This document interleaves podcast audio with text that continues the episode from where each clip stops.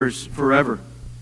Give thanks to the Lord of Lords, for his steadfast love endures forever. To him who alone does great wonders, for his steadfast love endures forever. To him who by understanding made the heavens, for his steadfast love endures forever. To him who spread out the earth above the waters, for his steadfast love endures forever. To him who made the great lights, for his steadfast love endures forever. The sun to rule over the day, for his steadfast love endures forever. The moon and stars to rule over the night, for his steadfast love endures forever. To him who struck down the firstborn of Egypt, for his steadfast love endures forever. And brought Israel out from among them, for his steadfast love endures forever with a strong hand and an outstretched arm, for his steadfast love endures forever.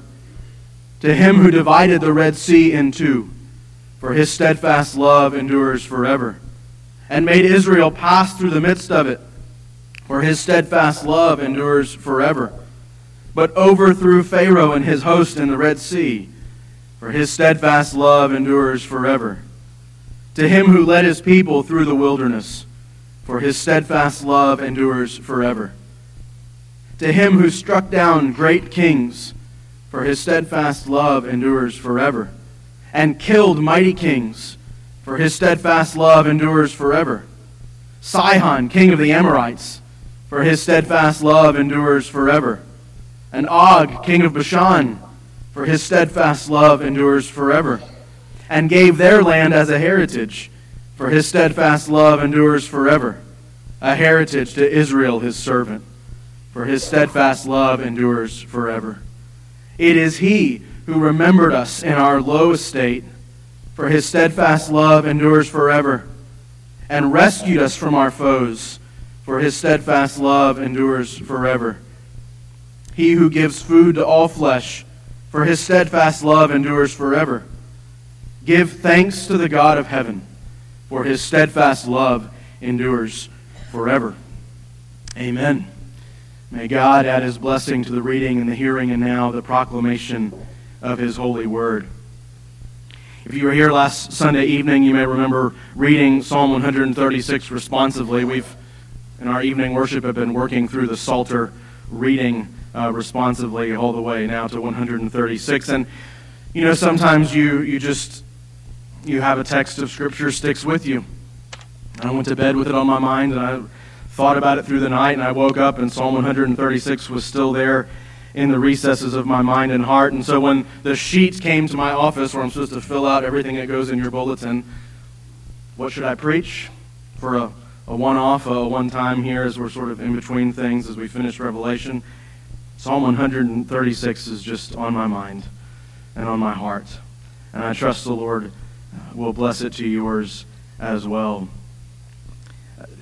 You know, there's a lot of Psalms that begin with an ascription or an inscription of some kind that highlight the, the circumstance of the psalm or the, the author of the psalm to kind of help us place it in history and time. 136, there's lots of debate over when it may have been written and by whom. Scholars tend to disagree. It maybe was written by David about 1000 BC uh, when he was reigning as king. It may have been written about 500 years later after the, the remnant of the Israelite exile came back into the land after being returned at the decree of Cyrus.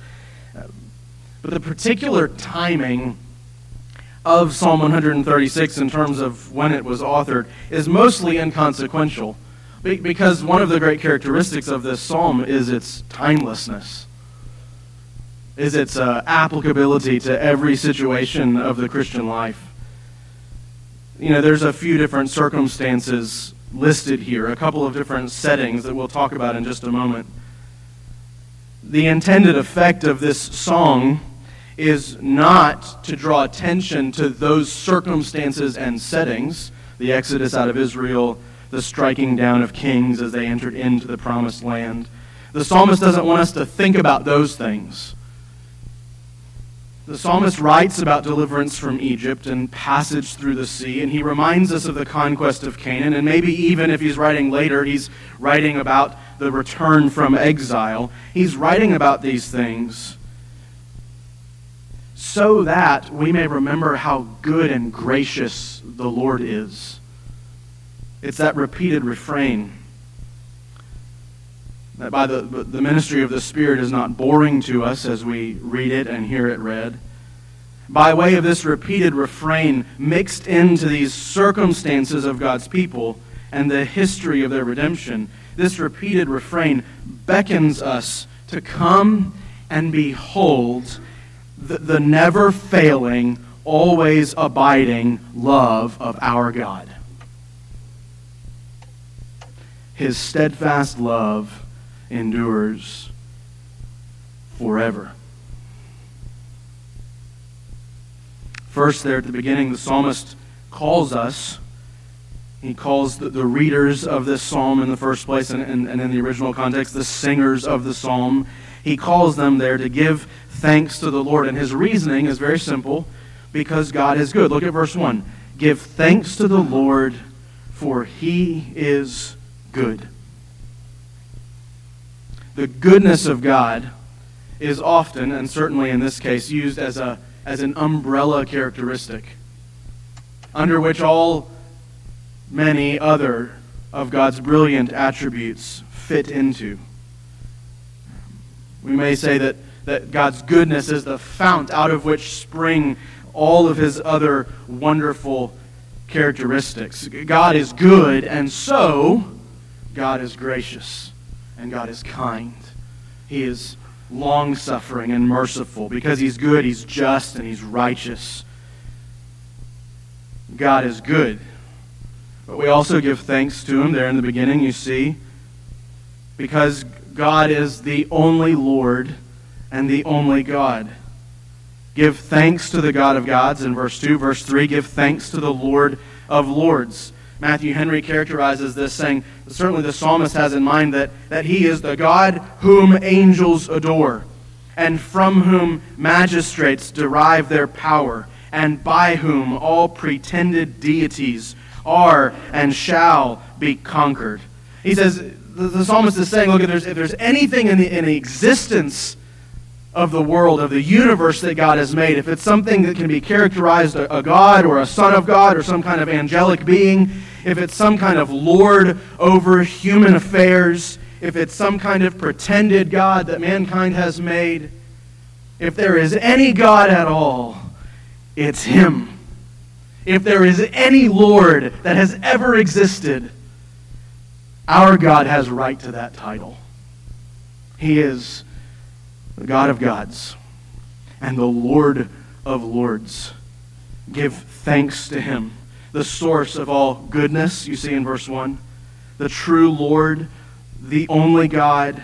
Give thanks to him, says the psalmist. And what's the thrust of the whole psalm? What's the, what's the driving force of this whole song that he has written? Give thanks to him, says the psalmist, for his steadfast love endures forever. That word that's written here 26 different times, steadfast love, may be translated in very many different ways in whatever Bible you may have in front of you. It's translated very well in most places. You might see love or um, faithful love or steadfast love, as the ESV has. You might have something like the Net Bible says loyal love you may see a word like mercy or faithfulness or loving kindness. All of these are correct. The steadfast love of God is his loyal love. It's his merciful love. It's that love that when they had been driven into slavery in Egypt and they groaned and cried out to God. It's that love that heard Israel's cry and, and called Moses to go deliver her. It's that love that forgave Israel there in the wilderness when they had given themselves to that golden bull. Just after God had told them how to worship, just after He had delivered them out of Egypt, out of slavery, into freedom, even in the wilderness under His guiding hand, they turned away from Him. And it's this merciful, steadfast, loyal love that was bestowed upon them in forgiving that sin. It's the love that, that the prophet Hosea was called to act out to display to the people of Israel how God loves them. What did he do? He continued to go back to that unfaithful wife that continued to leave him. It's that kind of love, God's steadfast love. It's the love of Ephesians 2. That David read to us just a few moments ago. That we were by nature children of wrath like the rest of mankind, but God, did you catch it? Being rich in mercy because of the great love with which he loved us, even when we were dead in our trespasses, made us alive together with Christ. It's that love, that mercy that refuses to be rid of his disobedient and rebellious children. It's that love that, that follows us all the days of our life that the psalmist talks about in 23. It's that love that pursues us, that, that doggedly comes after us all the days of our life because we are His. One Bible dictionary says that it is, speaking of this word, one of God's most central characteristics. His loving kindness is offered to His people who need redemption from sin and from enemies and from troubles. God's mercy his steadfast love, his loyal love. It's that never failing, always abiding love of God that if you belong to him through faith in Christ is yours and has been given to you and wrapped around you and is what draws you along in the Christian life. His steadfast love which endures forever. It is of uh, it is this love that the psalmist presents to us over and over and over again in Psalm in 136 and he calls upon us, he calls upon you even now, to praise God for this love. Give thanks to the Lord, for he is good, for his steadfast love endures forever. You know, this 136 was probably written to be sung by two parties. One, maybe the main leader reading or singing the first part of the verse, and the chorus joining in the refrain all 26 times. Let's work through this text and see the, the, the subjects of thanksgiving that the psalmist gives to us. What is it, what is it that he presents that is intended to call forth from you that choral refrain? What is it that the psalmist desires for you to see so that when you behold what God has done, you will be able to respond with nothing his steadfast love endures forever. The psalmist rehearses as he describes it there in verse 4 these great wonders of our God that are worthy of thanksgiving and praise. Look first at, at verse 5 through 9. He, he establishes these acts of God's creation and providence. Verse 5, he says, to presumably, right, in, in uh, implying the verb from up top. Give thanks, verse 5, to him who by understanding made the heavens, to him who spread out the earth above the waters, to him who made the great lights, the sun to rule over the day, and the moon and stars to rule over the night. I hope you hear the echo of the creation account from Genesis 1 and 2 him making the heavens and the earth and the, the sun and the moon and the stars to rule over the, the, the, the routine of those things in conjunction with each other. The psalmist is telling us that, that God is to be praised and thanks is to be given because he is the one who made not just you and me, not just all people that have ever been. God is the one who has made everything that has ever been. All things that are are because of his mighty hand the great wonder of creation. But more than just him being the creator of the heavens and of the earth and of the, the lights in the sky that rule by day and night, the psalmist is also declaring to us here that God is the one who sustains all that he has made. Providence is the big word there. God made everything, but he also makes sure that everything is operating in its proper course.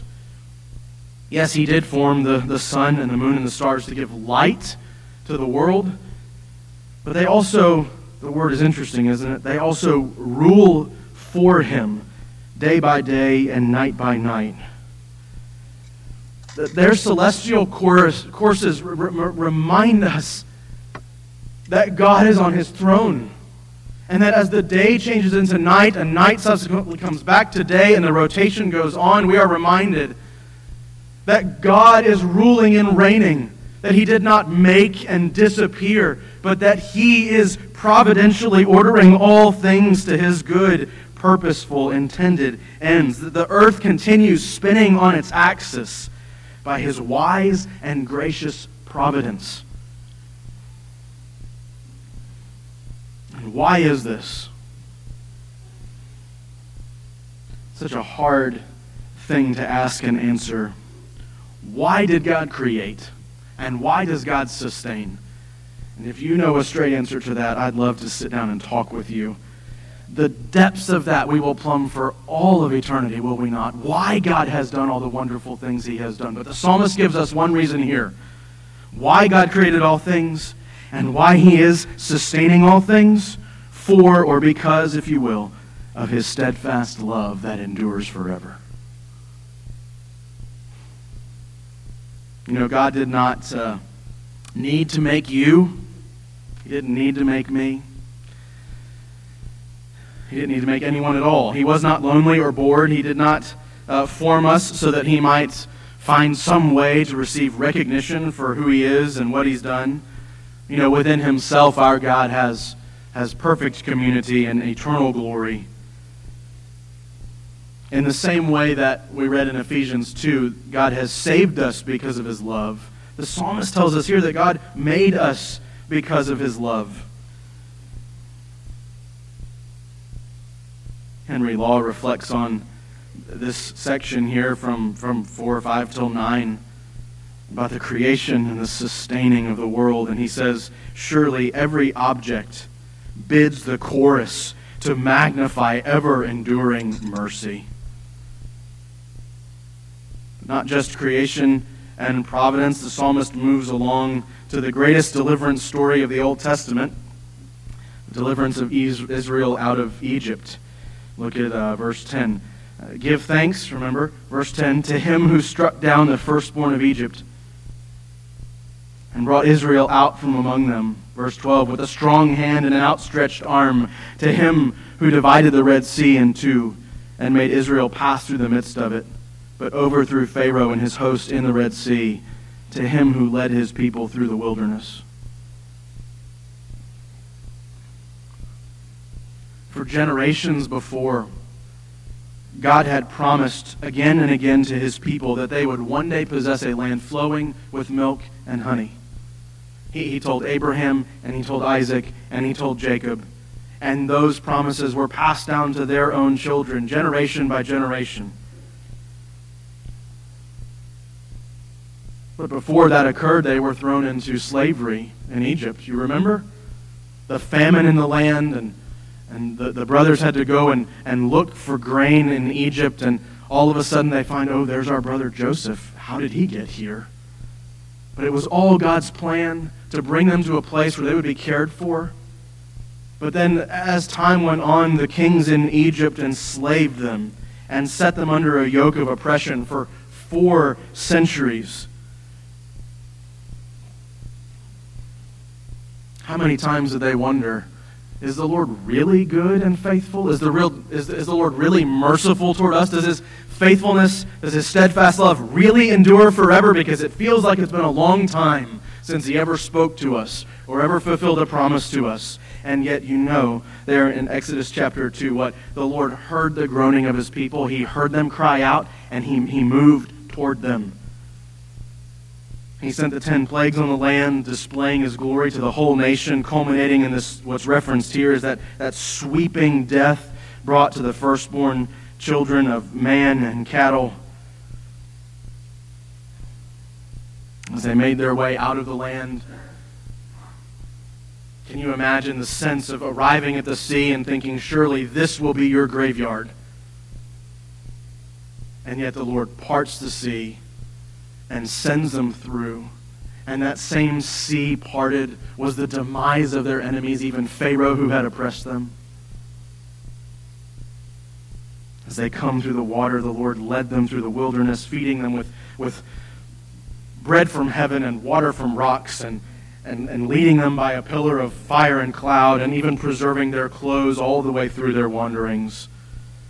Henry Law again points us back and says, Think of this. And he says, Every incident in that story awakens again a tribute to ever enduring mercy. His steadfast love endures forever.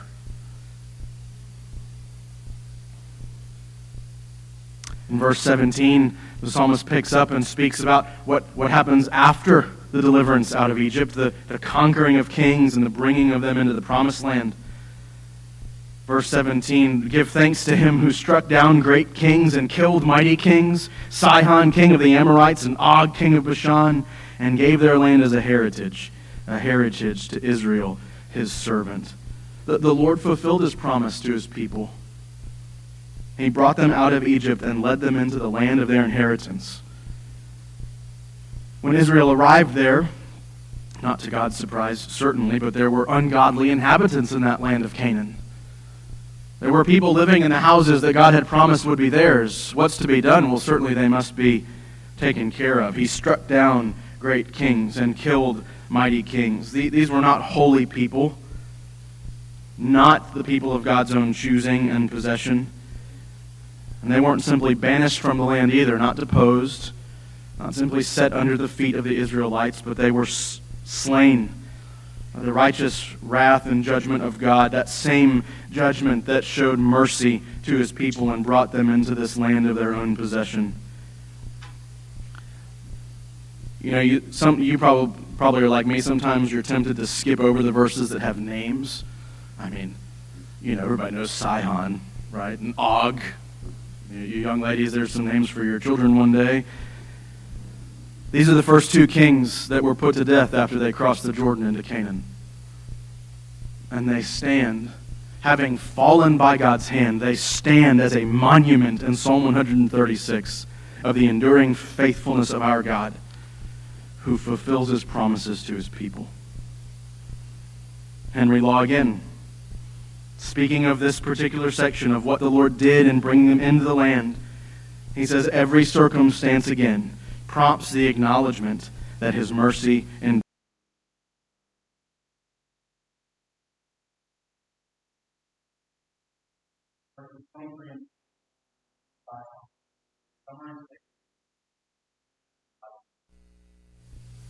It is He who remembered us in our low estate and rescued us from our foes he who gives food to all flesh.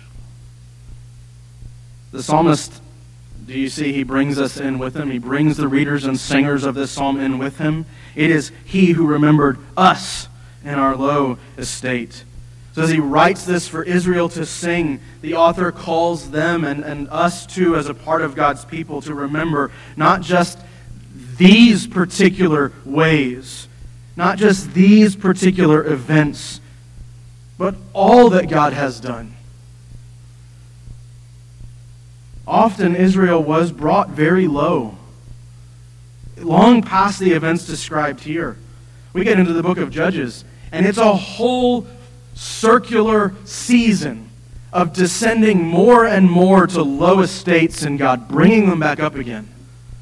You know, Judges is just a downward spiral over and over and over again. The people leave God the people are oppressed by enemies as a result of God's judgment. The people cry out to God, and God sends a deliverer. And then again, later on, they leave God and, and rebel against Him, and they, they come under judgment, and they cry out to God. And what does He do? Finally, He turns away from them. No? No. His steadfast love endures forever and he has promised to them that he will be there. And so, even at the bottom of that spiral, again and again in Judges, he returns and delivers them from their enemies.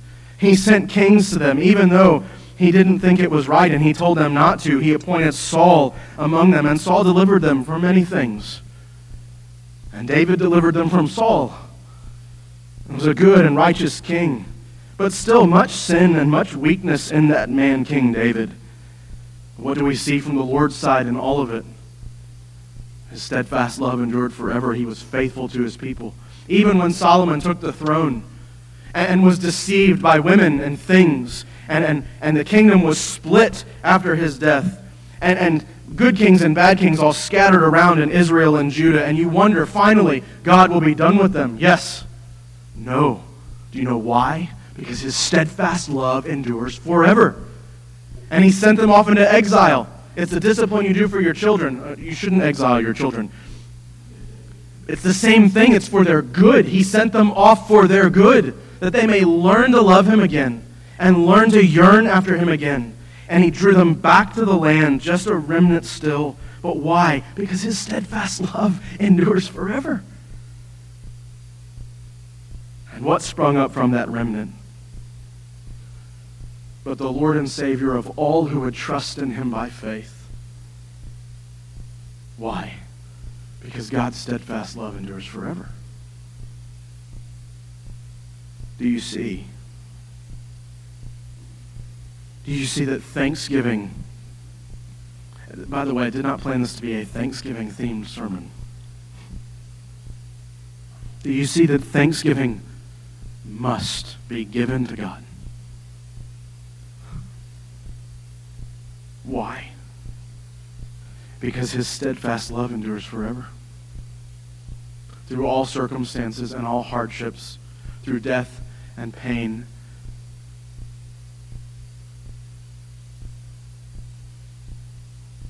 Verse 26 Give thanks to the God of heaven, for his steadfast love endures forever.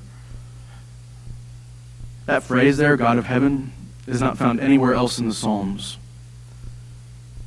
A couple other places in Scripture, but nowhere else in this collection of songs.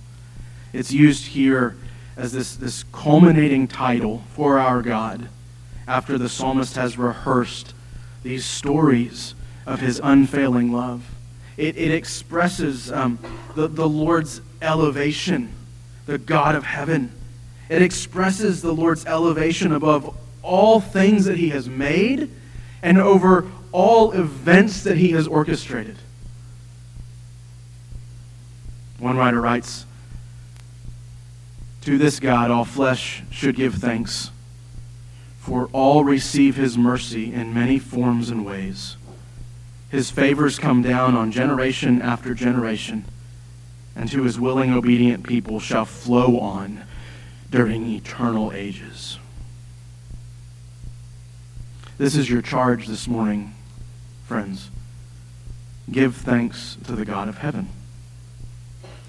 Give thanks to the one who made heaven, the one who spread out the earth above the waters. Give thanks to him who made the great lights that rule over the day and rule over the night. God, God made you. You know the, the children's catechism? He made you and takes care of you. So you should glorify him and give thanks to him. Every day we rise with thankfulness in our hearts, or a prayer for it at least, because of all that he has done for us, simply in making us and sustaining us. But much more than that, you see. Just, just as the Israelites were enslaved in Egypt and could not deliver themselves, so also each one of you is, or at one time was, enslaved to sin and unable to deliver yourself. Your sin, you know, your sin calls for your death. It demands your damnation. But God, if you would trust His gospel, has struck down your sin in the death of Christ and has delivered you from it forever. He has redeemed your life from the pit. And as Paul already told us in Ephesians 2, he has seated you in heavenly places in Christ Jesus. Just as the Israelites were continually led by the Lord in the wilderness and into the land to, to conquer, just as they were led by him into exile and even back in the return, so also the Lord is always with us still. We are his people through Christ. We belong to him, and he will not leave. He is with you in those hard things. He's with you in funerals. He's with you in weddings. He's with you now, here this morning, as you've gathered to worship in the name of our Lord. He is with us, and He has not left us.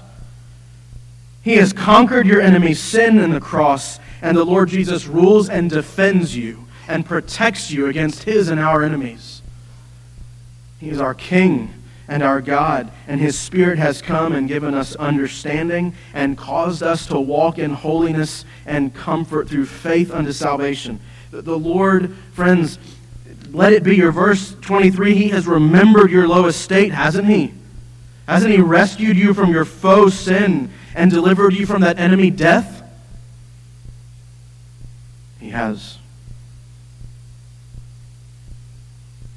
Do you understand what God has done for you?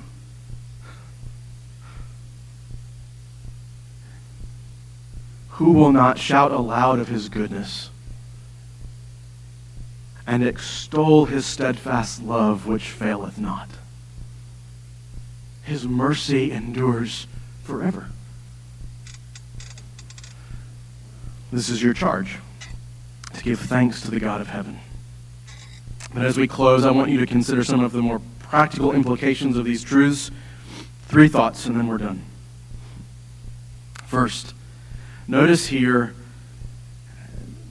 the, the constant refrain for his steadfast love endures forever. We already talked about it. The Psalms, right, are meant to be sung. And in the particular case of 136, this, this is a refrain meant to be sung over and over again as a, as a response or, or sort of a refrain between verses. We're going to sing uh, a song based on Psalm 136 in a moment, and you'll notice that the refrain is this repeating theme. There's a purpose to it in our lives to sing it and remember it.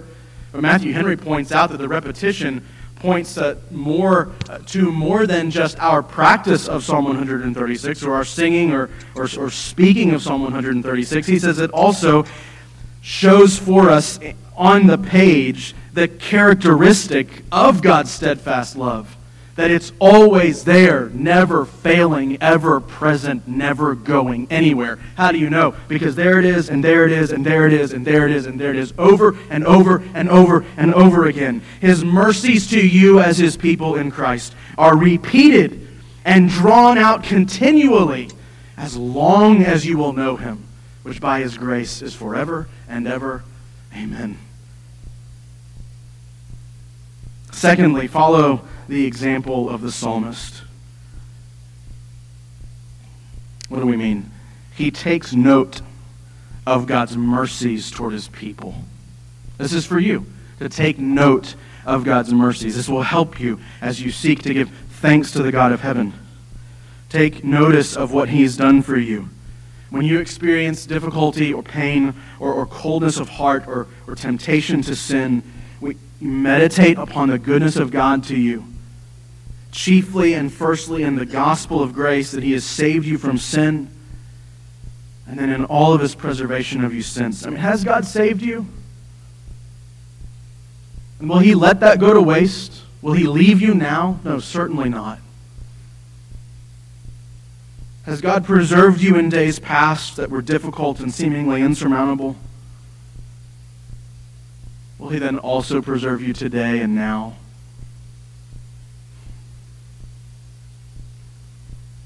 The steadfast love of God as seen in our salvation and our preservation. His mercy. This, this steadfast love is what our hearts ought to be full of.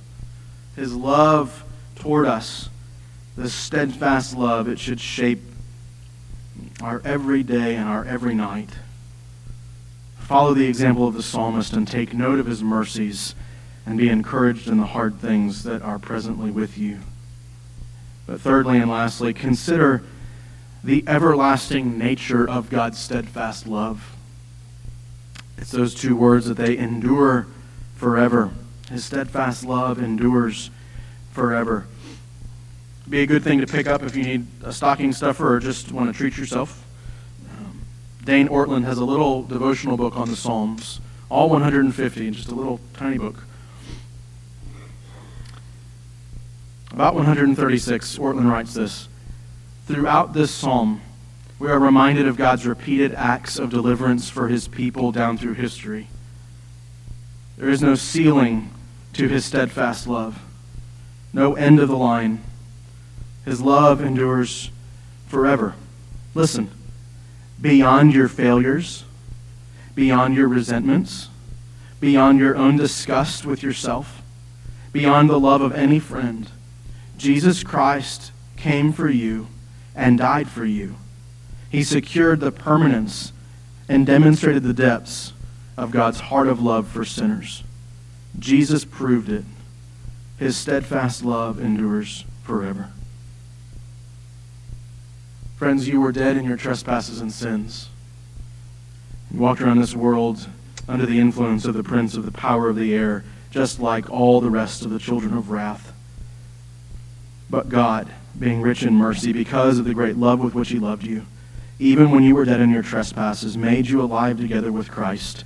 By grace you have been saved.